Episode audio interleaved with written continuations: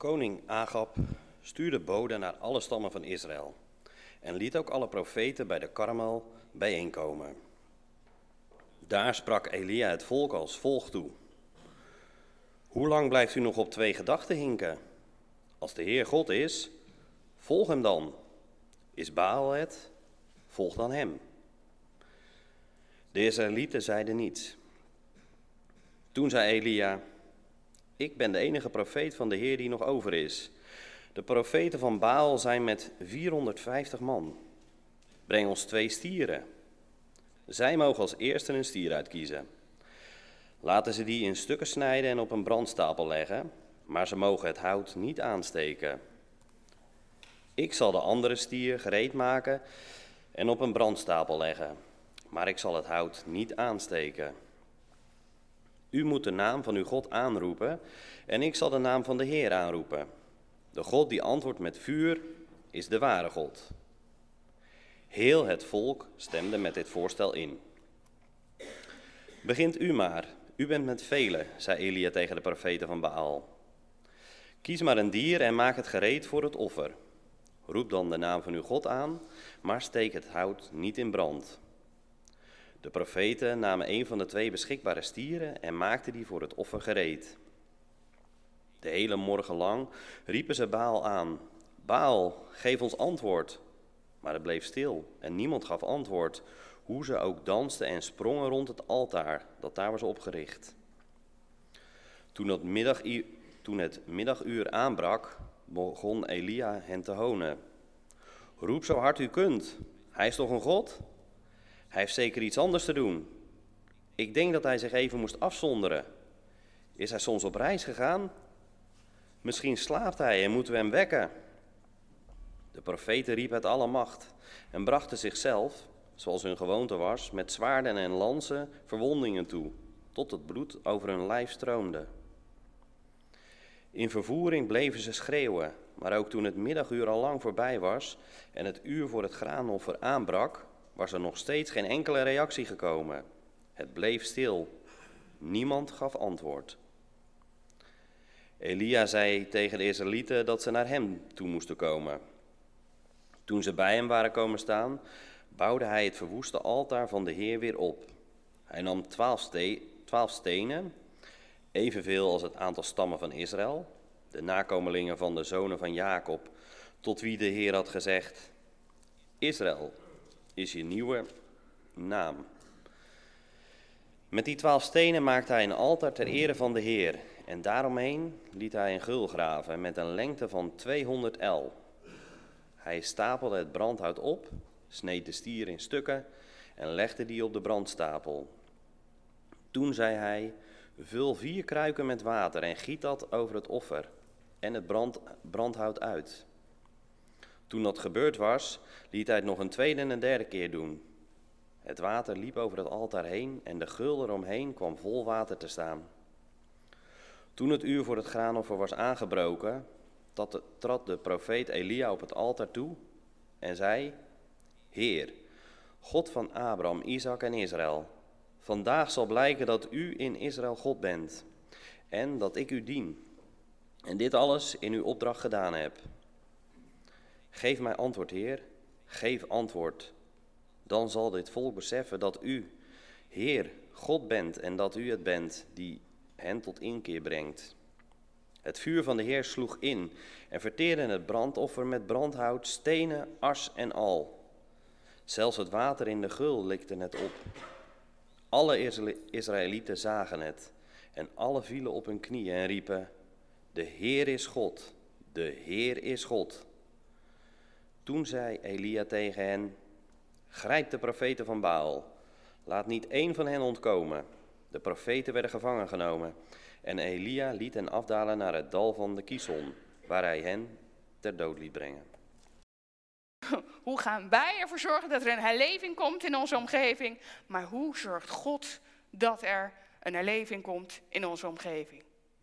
En, en, we willen dan kijken welke stappen Elia van God moet zetten, want Elia doet niks op eigen houtje. En het zou zo mooi zijn als we dat, dat oppikken en dat we als het ware met God mee gaan doen. want het is uiteindelijk God die die herleving moet brengen.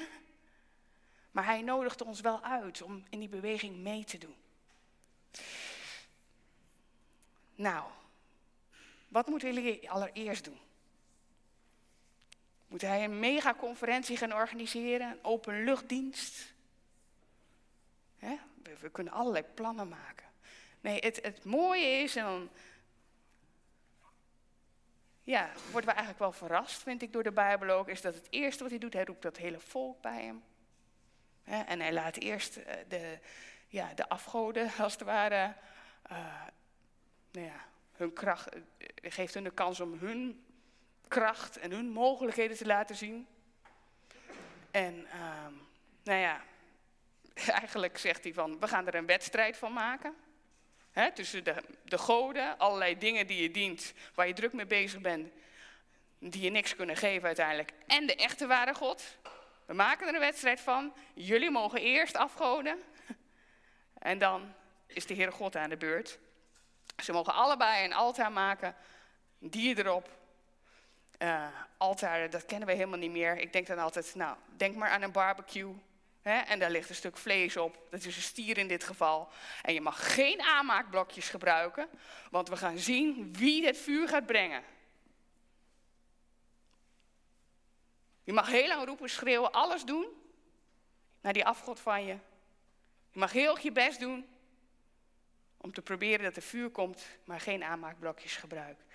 En daarna is God aan de beurt. Nou, en ik wil nu niet te veel ingaan op wat, hij, wat er eerst is gebeurd. Maar één ding kan ik zeggen.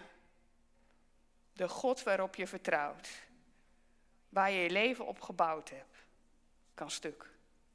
En uiteindelijk kan het je geen geluk brengen wat eeuwig is. En dan dus Elia.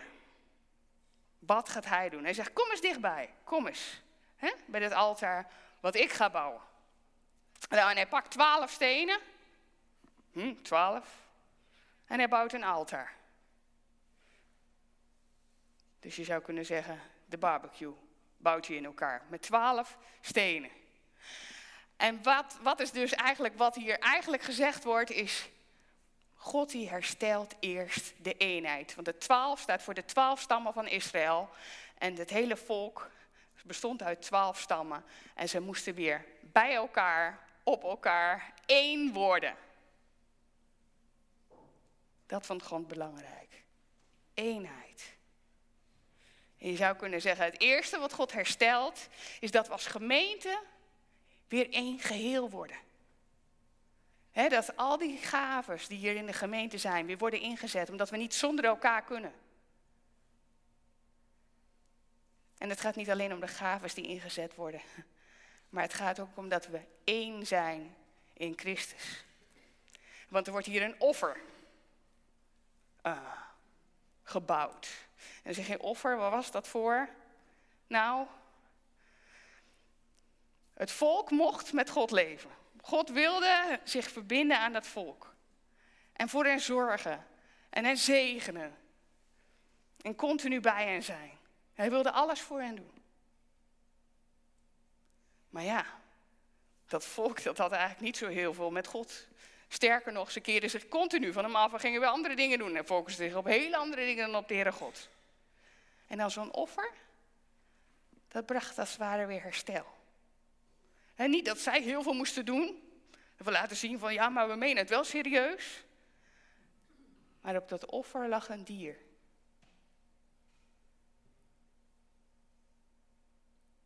Het offer verwees naar de Heer Jezus, die als een lam op het offer werd gelegd aan het kruis. En die zorgde dat het weer goed kwam tussen God en mensen. Doordat hij zijn leven liet. En ons zijn leven gaf. Dus elke keer gaf dat volk als het ware Jezus weer aan de Heer God. Liet het Jezus weer zien. Ja, maar kijk, Jezus, door Jezus mogen we toch gewoon, gewoon, mogen we weer bij u komen?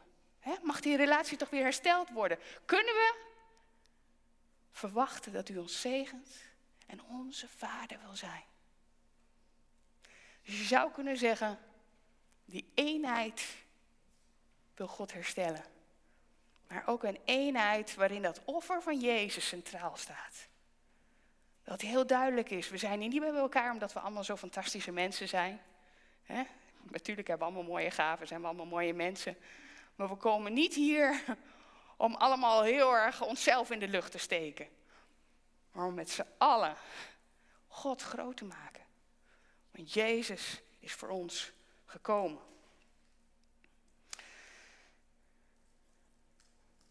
En u zegt, nou waarom is die eenheid dan zo belangrijk? Nou, ik heb het niet verzonnen.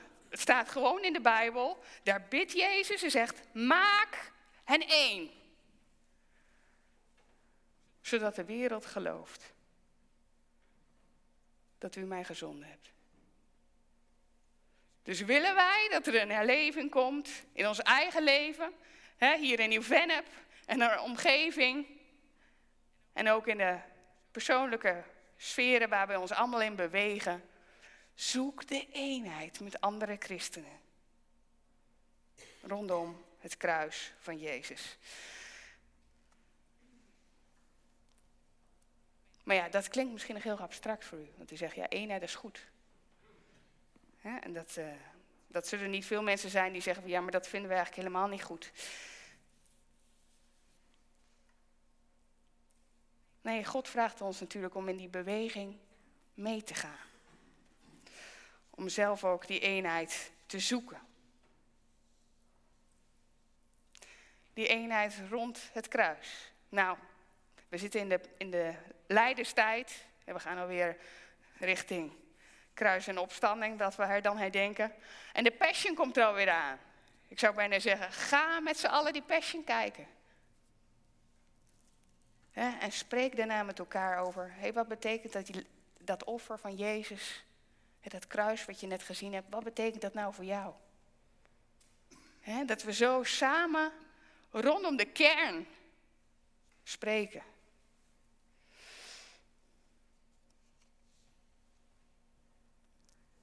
En misschien een wat meer persoonlijke vraag. Maar weet u dat die koffietijd na de dienst ontzettend kostbaar is? we vragen natuurlijk naar elkaar, hoe gaat het met jou? We wisselen wat dingen uit. Maar hoe mooi is het om die verbondenheid in Jezus Christus ook te ervaren in de momenten rondom de diensten. Door elkaar gewoon te vragen, wat denkt u wat God op dit moment in uw leven aan het doen is?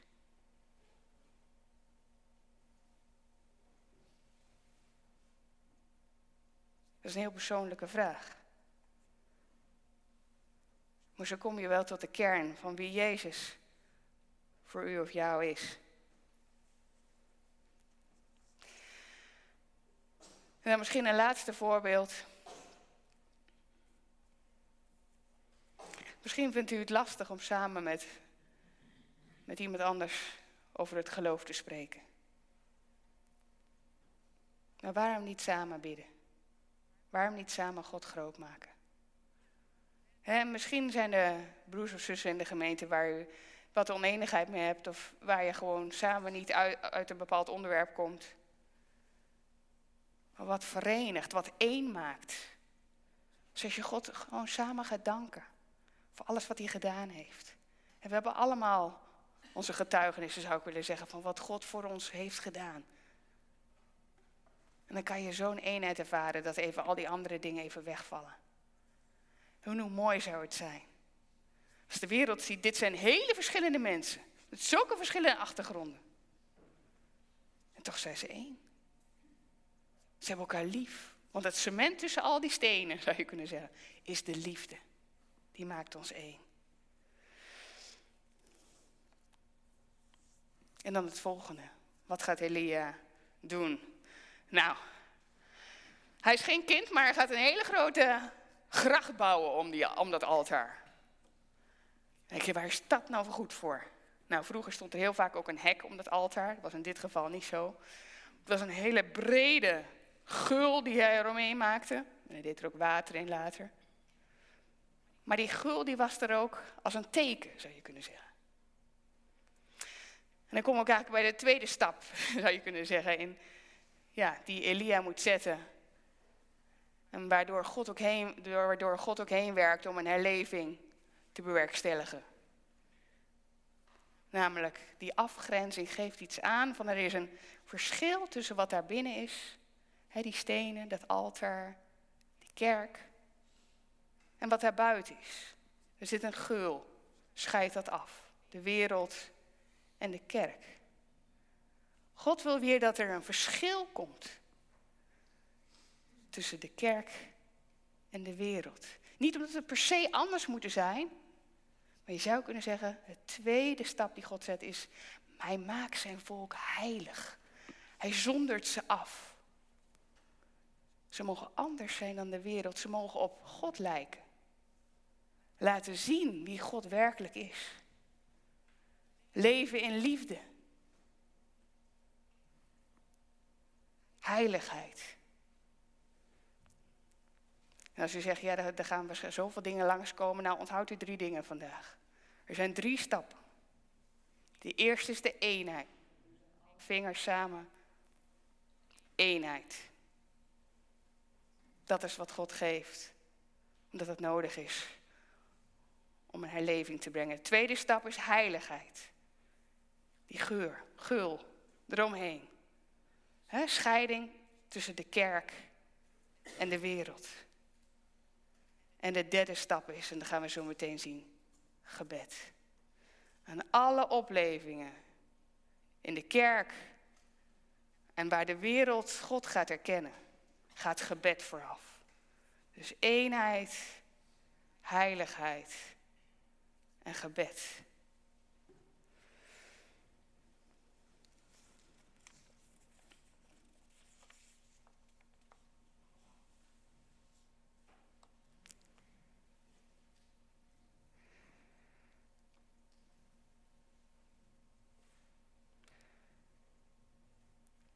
Nou, misschien even heel praktisch. Heiligheid is best wel een, een lastig thema. hoe kunnen wij nou heiliger worden? Is dat dat we vandaag eens even goed gaan uh, uh, nadenken wat voor zondes er in ons leven zijn. We gaan een stappenplan maken hoe we die zonden eruit gaan knikkeren. En we gaan heel hard ons best doen en onze wil er goed bij betrekken. Is dat hoe we heiliger worden?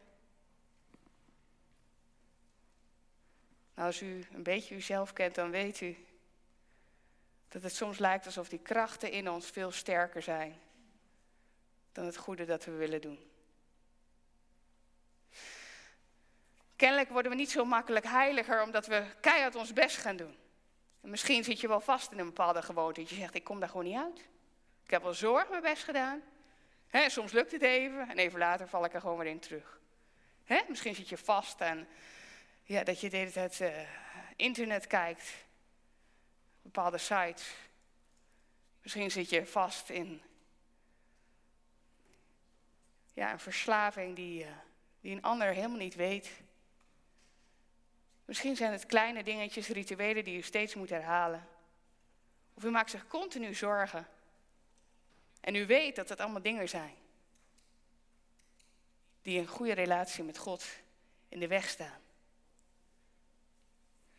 En wat kan ons dan helpen om heiliger te leven?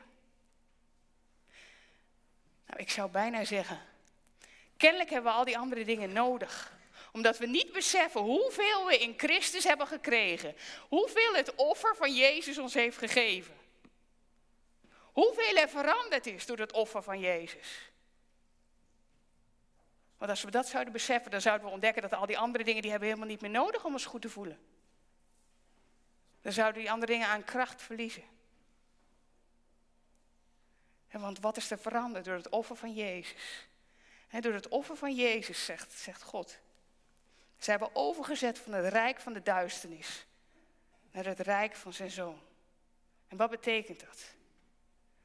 Dat God voortaan niet alleen ons ziet, maar hij kijkt, zou je kunnen zeggen, dwars door Jezus naar ons. En wat ziet hij dan? Wat ziet God als hij naar ons kijkt? Iets heel anders dan jij in de spiegel kijkt. we zien van vaak dingen die we niet mooi vinden als we in de spiegel kijken. Maar als God naar ons kijkt, dan ziet hij een heilige. Iemand die volmaakt is. Perfect. Er zit Jezus als een mantel om ons heen. Er zit iemand die wijs is, want we hebben een geest van wijsheid gekregen. Dus laat niemand je aanpraten dat je dom bent.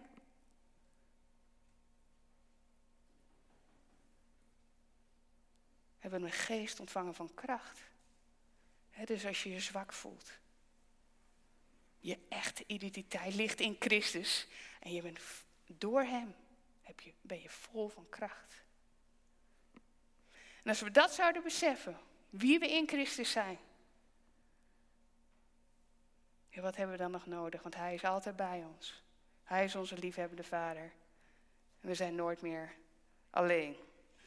Dus ik zou zeggen, mediteer daarop. Wat Hij heeft gedaan door het kruis. En als je het allemaal niet weet, wat je nieuwe identiteit is, vraag het aan broers en zussen. Dat is ook een zegen van de ouderen in onze gemeente. Ze kunnen ons zoveel vertellen over wie God is.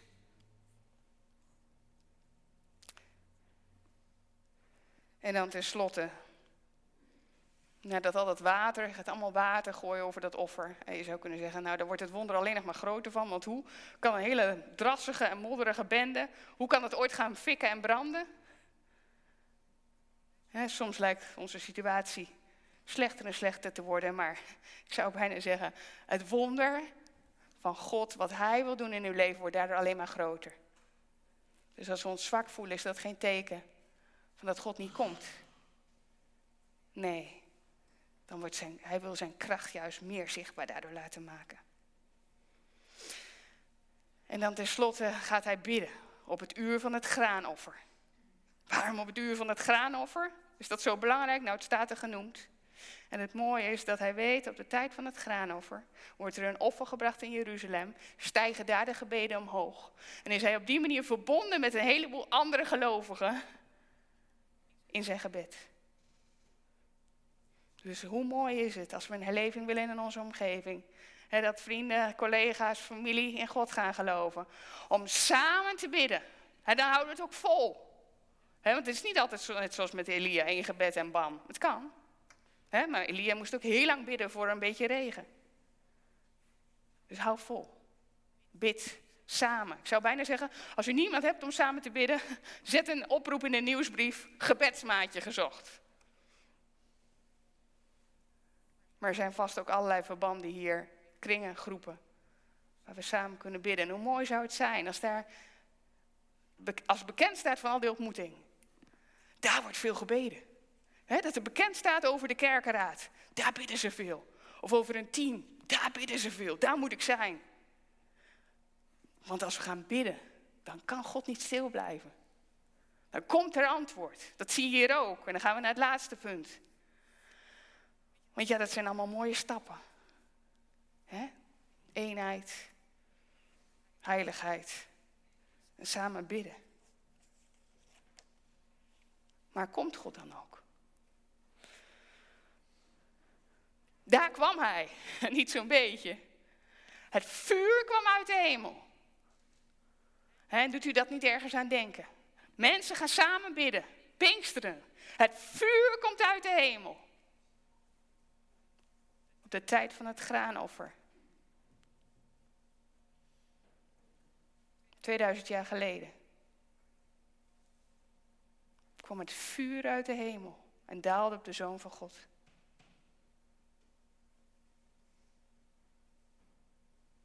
En er kwam een herleving. Want door zijn dood kwam er nieuw leven.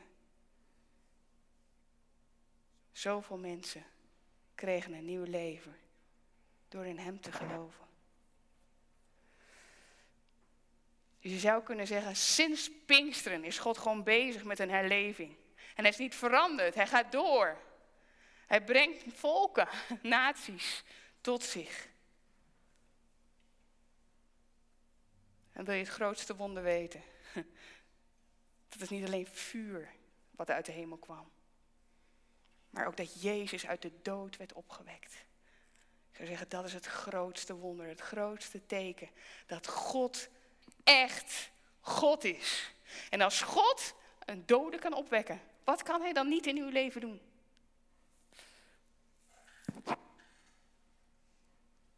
Maar u denkt misschien dat is mooi van vroeger. En wat er allemaal gebeurd is in de Bijbel, dat zijn mooie verhalen. Maar God nu, geeft Hij nu een herleving. Misschien bidt u al heel lang. Ik zou bijna zeggen, geef niet op, want dit is zeker het hart van God. Er zijn zoveel beloftes in de Bijbel. Ik heb geen tijd om het allemaal nu langs te gaan. Waarin je ziet dat God ja, mensen tot Hem wil brengen. Dat is zijn werk in deze wereld. En geef niet op, je ziet in de geschiedenis ook vaak dat mensen bidden. Volharden bidden. En anderen plukken daar soms de vruchten van. Een generatie daarna.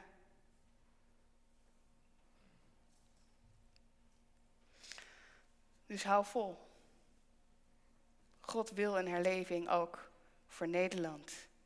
En als u hier zit en zegt, ja, maar ik heb, ik heb echt een, een teken van God nodig, net als dat vuur. Want ik, ik zit hier en ik weet eigenlijk helemaal niet zo goed of God, of God echt God is, of Hij echt leeft.